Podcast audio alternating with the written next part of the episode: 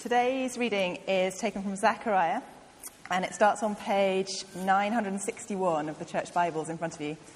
So, Zechariah, chapters 7 and 8. That's 961 of the Church Bibles.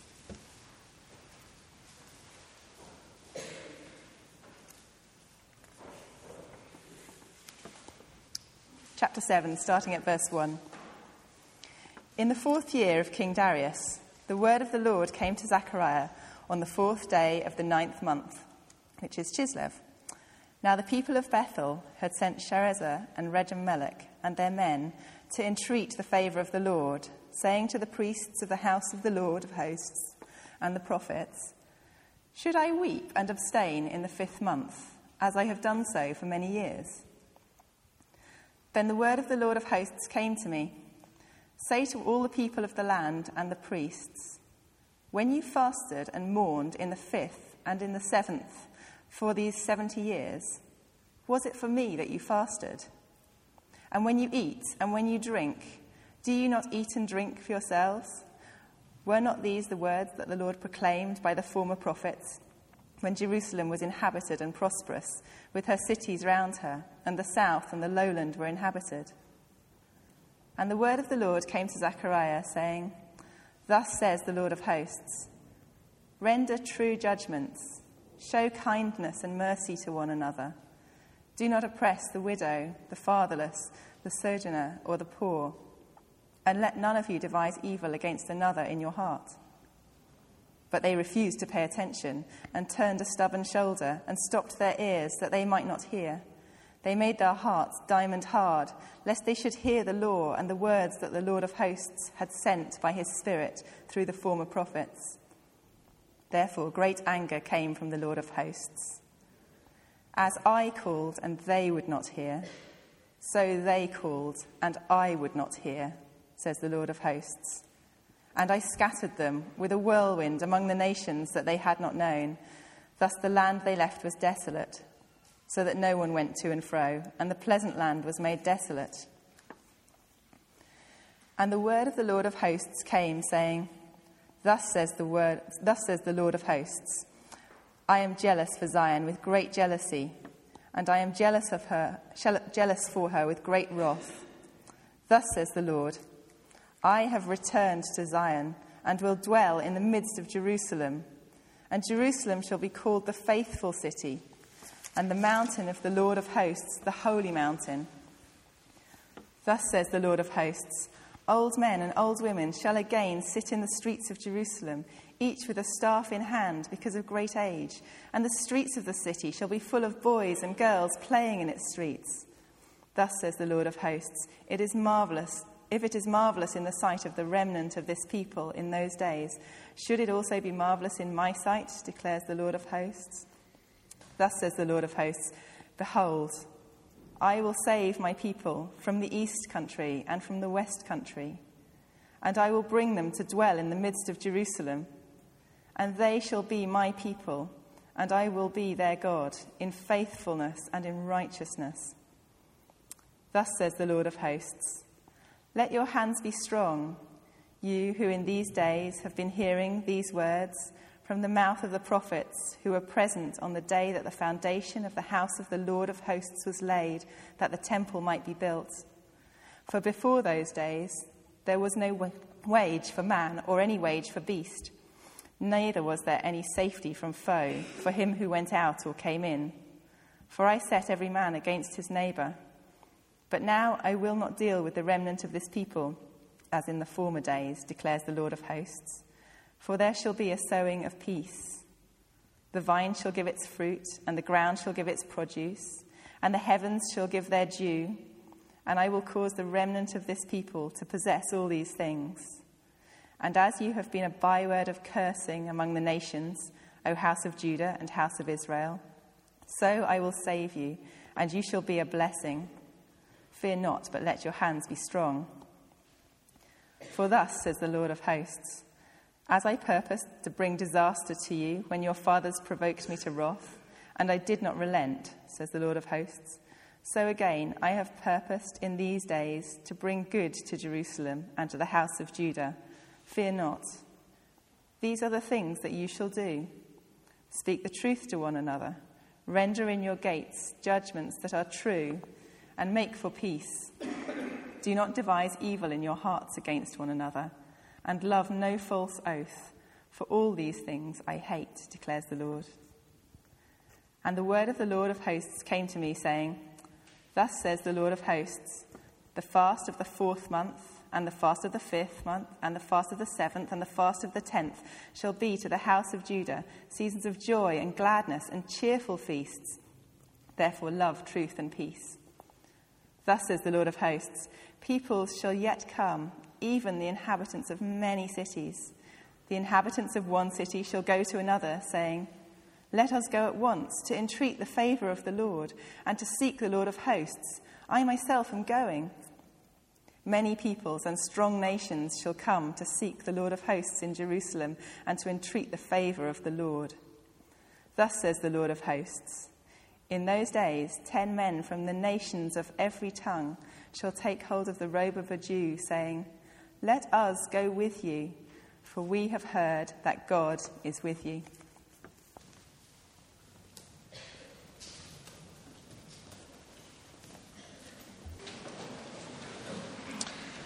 And if you've closed your Bible, then please open it on page 961, Zechariah chapters 7 and 8. It's a good discipline for us to have our Bibles open so we can follow what the preacher is saying and make sure that they are being faithful to what God is saying. And then why don't I pray for us? Heavenly Father, we praise you very much that you are indeed the God of gods, the King of kings, and Lord of lords. And thank you that you graciously speak to us through the Bible. So we pray this morning, please grant us understanding. We pray for humble hearts and minds. We pray that you would teach us, rebuke us, correct us, and equip us to live for you. And we ask it for Jesus' sake. Amen.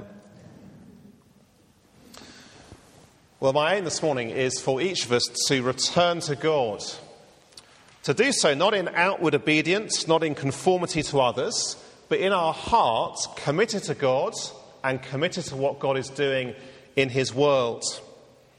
Because those of us who have been uh, following Zechariah for the last three weeks will, will know now that Zechariah is a book about returning to God. Zechariah chapter 1, verse 3.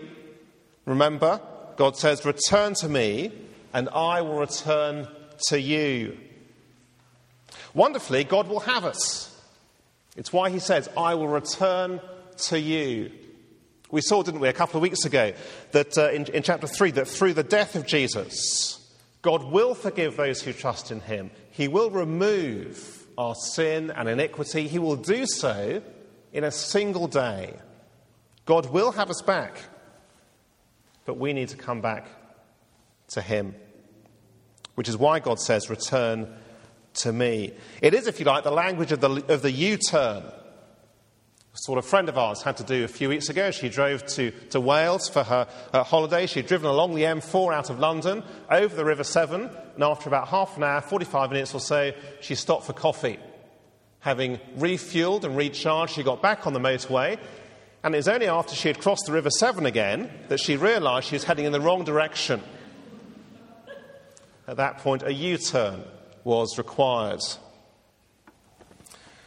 So then, that is my aim this morning for each of us to return to God, not in outward obedience, not in conformity to others, but in our hearts committed to God and committed to what God is doing in His world. Now, these two chapters of Zechariah, chapters 7 and 8, they, they, they're, they're very much the heart of the book. We've seen the first six chapters, eight visions, all about what God is doing in His world. Chapters 9 to the end of the book are two speeches from God, again, what God is doing in His world. And these two chapters in the middle, chapters 7 and 8, are all about how we should respond to what God is doing in His world, to respond from our hearts. So then, you'll see an outline on the back of the service sheet. For those who are terrified of diagrams, don't worry about the diagrams, we'll come to those later on. First of all, return to God inwardly, not outwardly. Return to God inwardly, not outwardly. Chapter 7. Now, in verses 1 to 3, a delegation comes and asks whether it's still appropriate to fast. Have a look at verse 2. Now, the people of Bethel had sent Sharezer and Regem-melech and their men to entreat the favour of the Lord, saying to the priests of the house of the Lord of hosts and the prophets, Should I weep and abstain in the fifth month, as I have done for so many years?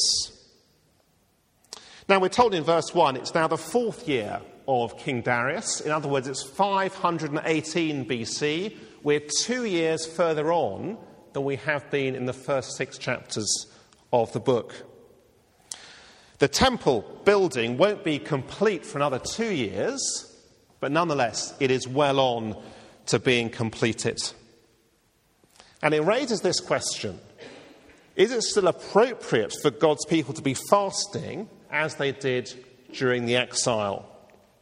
Verse 5, if you look at it, shows they've been fasting twice a year, a sign of mourning for their sin as they've experienced God's judgments. And the question now is, of course, now the exile has finished, now that the temple is well on its way to being rebuilt, now that God is clearly blessing his people, is fasting an appropriate thing to do? Well, God's answer it's not what they do that matters, but their heart attitude towards Him. Now, I take it that is something which we find it very difficult to get our heads around that God is much more interested in the sort of person I am towards Him than in what we do for Him. God is much more interested in the sort of person I am before Him than in what I do for Him. You see, just look at the questions God asks in verse, verses 4 to 6. Then the word of the Lord of hosts came to me Say to all the people of the land and the priests, when he fasted and mourned in the fifth month and in the seventh for these seventy years, was it for me that you fasted? And when you eat and when you drink, do you not eat for yourselves and drink for yourselves? Can you see what God is saying? Their fasting is just as self centered as their feasting. Far from expressing uh, sorrow for their sin, they're simply fasting to feel good about themselves. You see, it looks on the outside as if they have returned to God.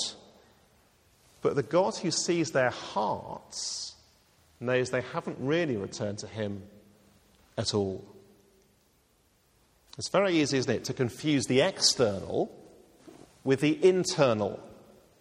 Uh, to look on the outside, perhaps to look to others as if we have returned to God, but actually we haven't at all on the inside. Perhaps to look very busy serving God, doing things at church. But actually, we're just, doing it to feel good about ourselves. It doesn't flow from a heart that's returned to God. Or perhaps to go to a Bible study and it's all about serving ourselves, having our questions answered, uh, raising again and again and again the same thorny issues, or just going to increase our understanding and intellectual exercise. But our hearts are far from God. Or perhaps uh, on a Sunday morning at church. Again, it can be very easy. It can very easily be all about ourselves, asking, What did I get out of it? How did I feel? Did it make me feel good? Did it satisfy me?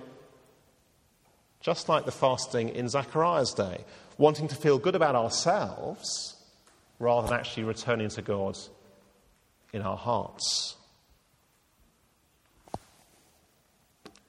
It explains, of course, doesn't it, why, why Christians who perhaps appear to be going well can then make what we feel are very foolish decisions.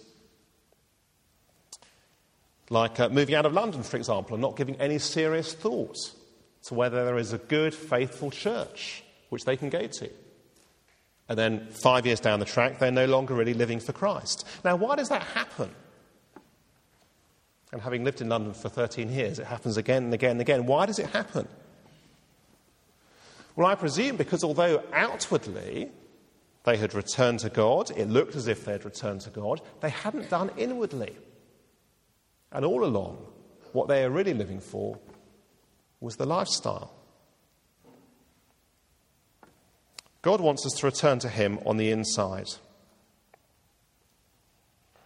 The story is told of a child sitting in the back of a car on a long journey. The child is bored and so decides to create his own entertainments by standing up on the back seat. The mother tells the child to sit down. The child doesn't. So again, the mother says, Sit down. The child doesn't. Eventually, the father shouts, Will you sit down? Will you behave and do what your mother tells you to do? Well, there's a long pause. The child sits down. A few minutes later, a little voice is heard from the back of the car I may be sitting on the outside, but I'm not sitting on the inside. Perhaps some of us can relate to that kind of journey. But God wants us to return to Him on the inside. In Zechariah chapter 7, we see two marks of what that looks like of a heart that is returned to God on the inside. The first is in verses 8 to 10, and it's our godly attitude towards others. Have a look at verse 8. And the word of the Lord came to Zechariah, saying, Thus says the Lord of hosts render true judgments, show kindness and mercy to one another. Do not oppress the widow, the fatherless, the sojourner, or the poor and let none of you devise evil against another in your heart. The mark of having returned to God, says God, is not your outward religious observance, but the quality of our relationships with others. In a Bible study situation, not asking clever questions, but loving others and serving the group. On a Sunday, coming to church uh, not to feel good about ourselves or to increase our Bible knowledge, but to love, to serve, to welcome, to encourage those who are here.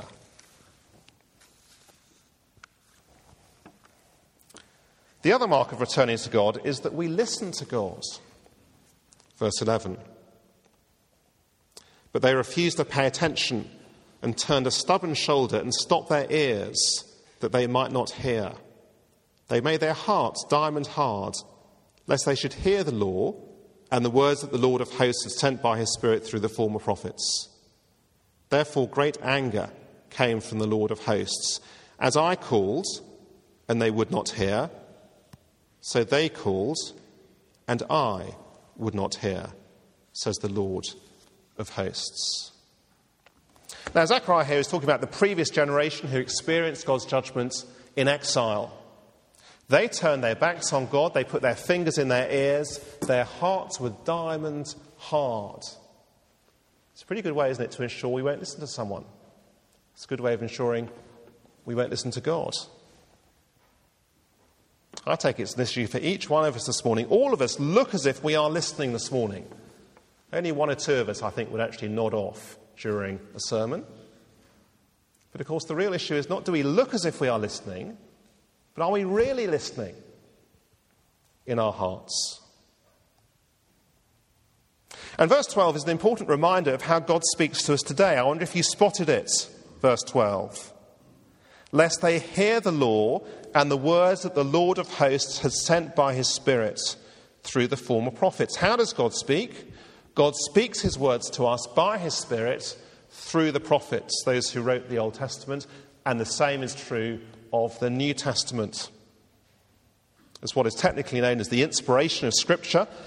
The Apostle Peter says the same thing. I put 2 Peter chapter 1, verse 21 there on the outline. For no prophecy was ever produced by the will of man, but men spoke from God as they were carried along by the Holy Spirit. There was an interview with Boris Johnson, the Mayor of London, in one of the papers recently. Now, I'm not aware that he's a Christian, certainly uh, not, not in the sense of someone who has really returned to God. But he was talking about uh, faith and in his faith in the rather kind of general, abstract way in which public figures uh, like to do so.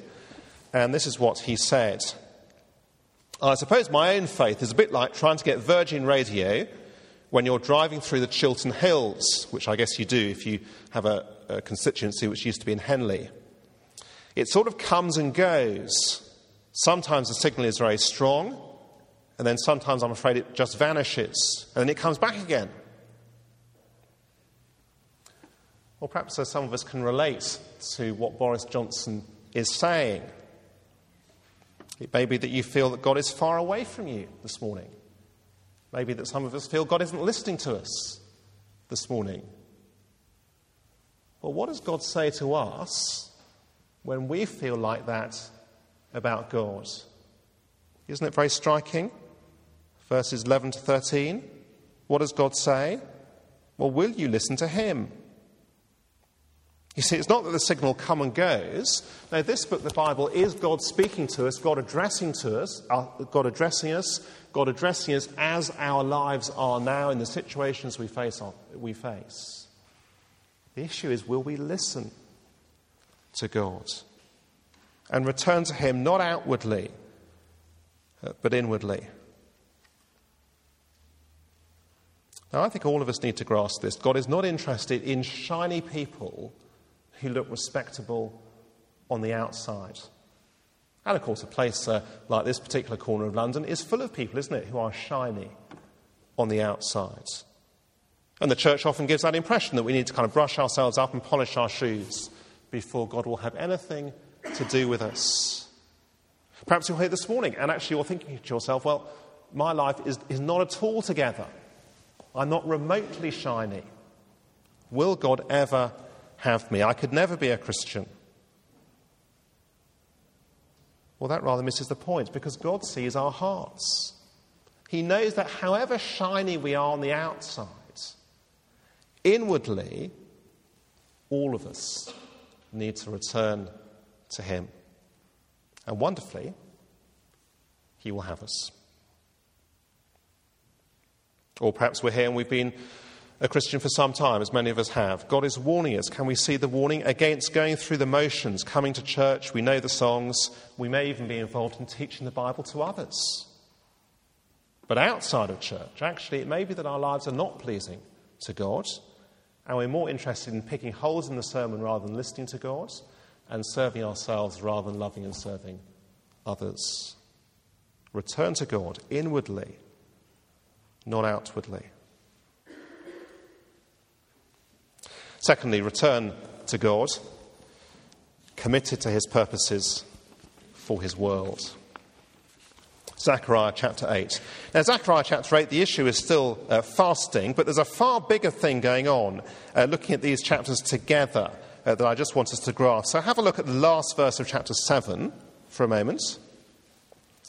As God says of that generation who went into exile, and I scattered them with a whirlwind among all the nations that they had not known.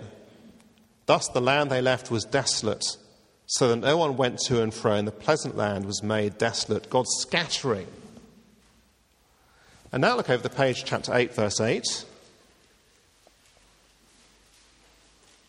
And I will bring them to dwell in the midst of Jerusalem, and they shall be my people, and I will be their God. What is God saying? I scattered them to exile to the nations, and now I'm bringing them back. And that, if you like, is the movement of these two chapters God scattering and God bringing back. And chapter 8 contains a series of nine promises about what God will do for Jerusalem and for his people as he gathers them. Each one is introduced with the phrase, Thus says the Lord of hosts. The first one is there in verse 2. Thus says the Lord of hosts I am jealous for Zion with a great jealousy, and I am jealous for her with great wrath. What is God saying? He hasn't become tolerant of the nations that sent Israel into exile. He hasn't rejected his people. No, he is fiercely loyal to them. What's more, verse 3 God has returned to Jerusalem we saw last week that's the significance of the temple being rebuilt. So now, verses 4 and 5, God promises that once again Jerusalem will be prosperous. These are great pictures of prosperity, verse 4. Old men and old women shall again sit in the streets of Jerusalem, each one with staff in hand, because of great age. And the streets of the city shall be full of boys and girls playing in the streets. No longer will there be war. Jerusalem will be peaceful as one generation follows the next. There will be old people who live. And therefore, what is God doing now? Verse 7 I will save my people from the east and from the west. I'll bring them to dwell in the midst of Jerusalem. He's going to gather his people. Indeed, verse 13, as you've been a byword of cursing among the nations, so house of Judah and house of Israel, so will I save you, and you shall be a blessing.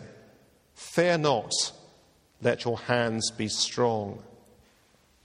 And verse 19, their mourning and fasting will turn to rejoicing.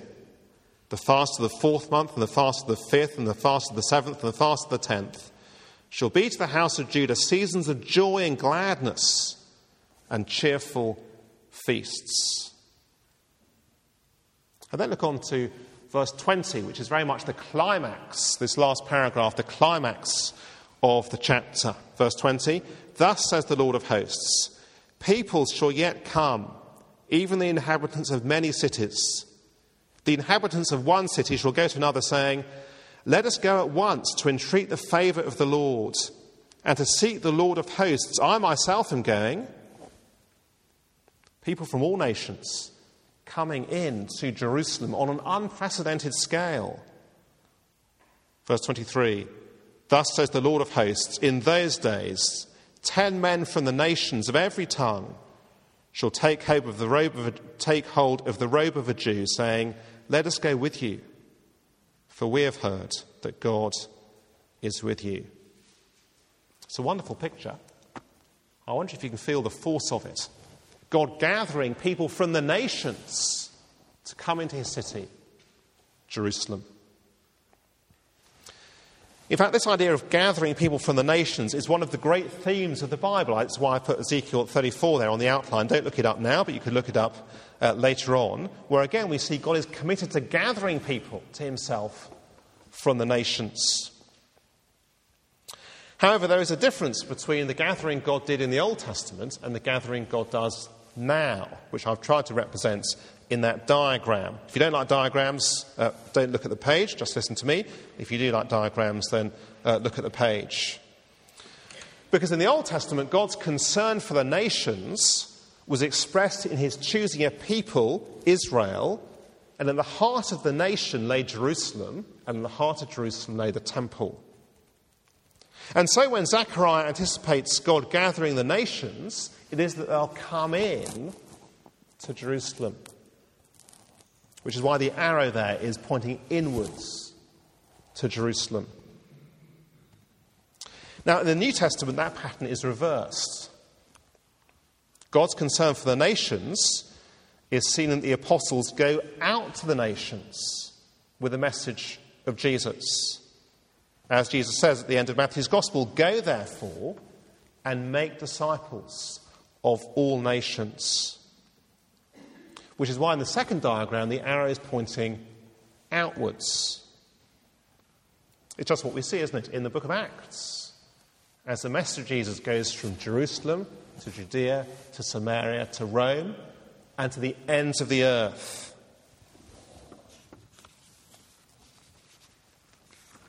And we're given a wonderful picture of what that gathering looks like in Revelation chapter 7. Why don't you just keep a finger in Zechariah? It's our one cross section, cross reference for uh, this morning, Revelation uh, chapter 7 on page 1240.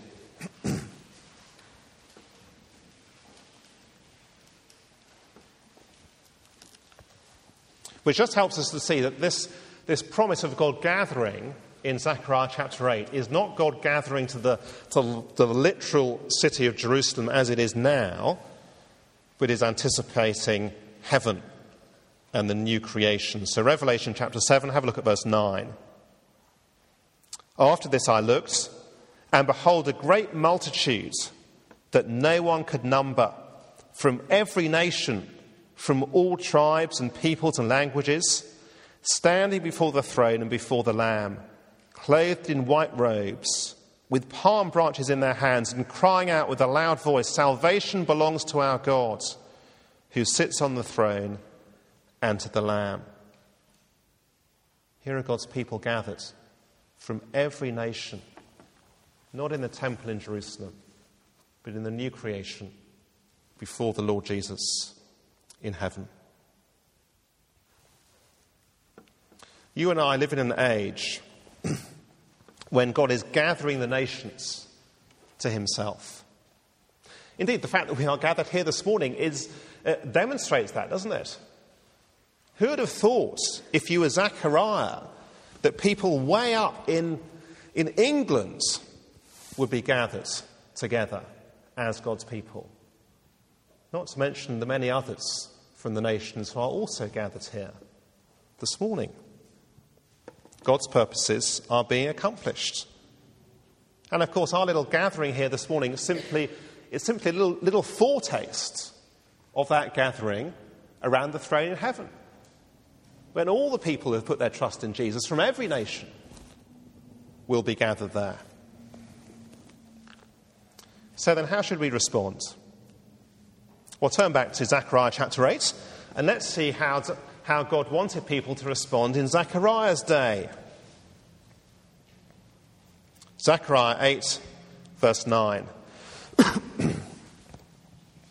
Thus says the Lord of hosts. Let your hands be strong. You who in these days have been hearing these words from the mouth of the prophets, who were present on the day that the foundation of the house of the Lord of hosts was laid. End of verse 13. Fear not, let your hands be strong. They're to get on with building the temple. They're to be committed to God's purposes for his world because God is committed to his purposes for his world. In New Testament terms, we're to be committed to building God's church, not a literal physical building, but building his people, uh, promoting the gospel here, overseas, proclaiming Christ, and living for Christ. And committed to that above everything else. Now, As Bruce said at the beginning, today is uh, Grace Church's fifth birthday. Well, this is a great message from God, isn't it, for a church on its fifth birthday? So I want to finish by addressing four types of people here this morning. First of all, to those who are committed to building God's church, to promoting the gospel in whatever way we can. Keep at it. Yes, it's costly, it's sacrificial in time, in energy, resources, but it's what God is committed to. In other words, you're not going to look back on your life and think to yourself, well, frankly, why on earth did I give myself to that? I wish I'd bought a luxury yacht instead and spent my retirements or my you know, 40s and 50s, whatever it is, on that. Secondly, to those who are perhaps rather anxious or fearful about giving ourselves to being wholeheartedly committed to building the church, promoting the gospel in whatever way we can. Uh, perhaps we're worried about inviting someone to that guest event next week, a bit uncertain about what they might feel. Perhaps we're anxious about doing something like uh, leading a Bible study or, or, in Sunday Club that we've been asked to do. Perhaps uh, some of us have been asked to consider full time Christian ministry, but actually we're worried about that. We're worried about what it might involve. But be encouraged, we're not on our own. This is the very thing God is committed to doing, which means, of course, we can be committed to it as well.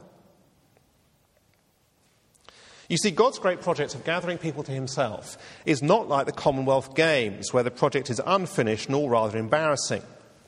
You know, perhaps you can imagine some poor Indian construction worker. He's been labouring away f- f- for months, uh, trying to build the venue and the accommodation all the rest of it. And frankly, it's all pretty disappointing. And he's thinking to himself, why on earth have I wasted my time on this? But no, God is committed to building his church, to bringing in multitudes from all nations to his new creation which means we can be committed to it as well and to be committed to it with real confidence. Now, God doesn't uh, promise that a particular person we invite to a guest event will become a Christian, but we do know that God is committed to having great numbers from all nations in the new creation.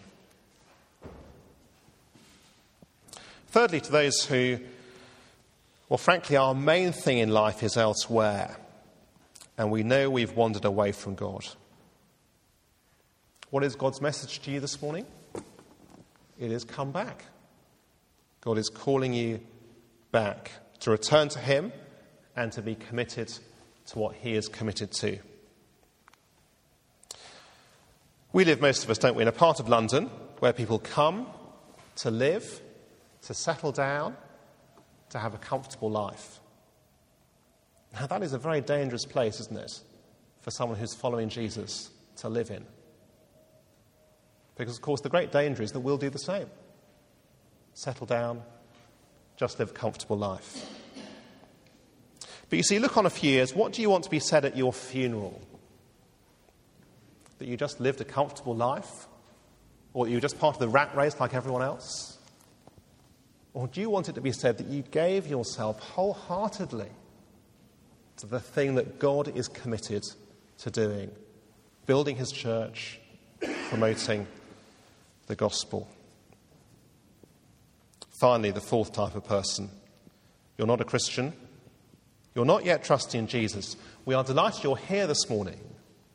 But if that is you, can you see that God wants you to return to Him? And wonderfully, He will have you.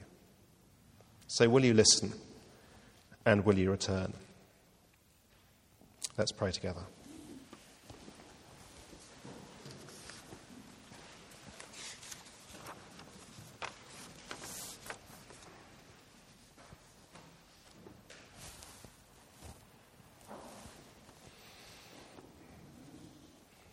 and I'll bring them to dwell in the midst of Jerusalem, and they shall be my people, and I will be their God.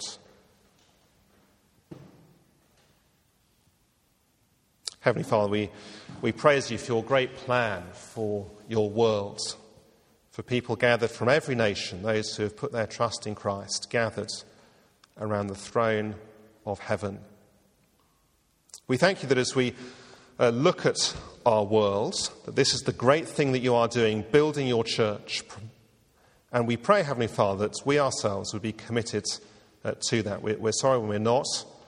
We confess when we're easily distracted and give ourselves to other things. And we pray that the promotion of the gospel, of the message of Jesus, would be the one thing we are committed to above all else. We pray that would be true for us individually. We pray that it be true for us as a church family. And we ask it for Jesus' sake. Amen.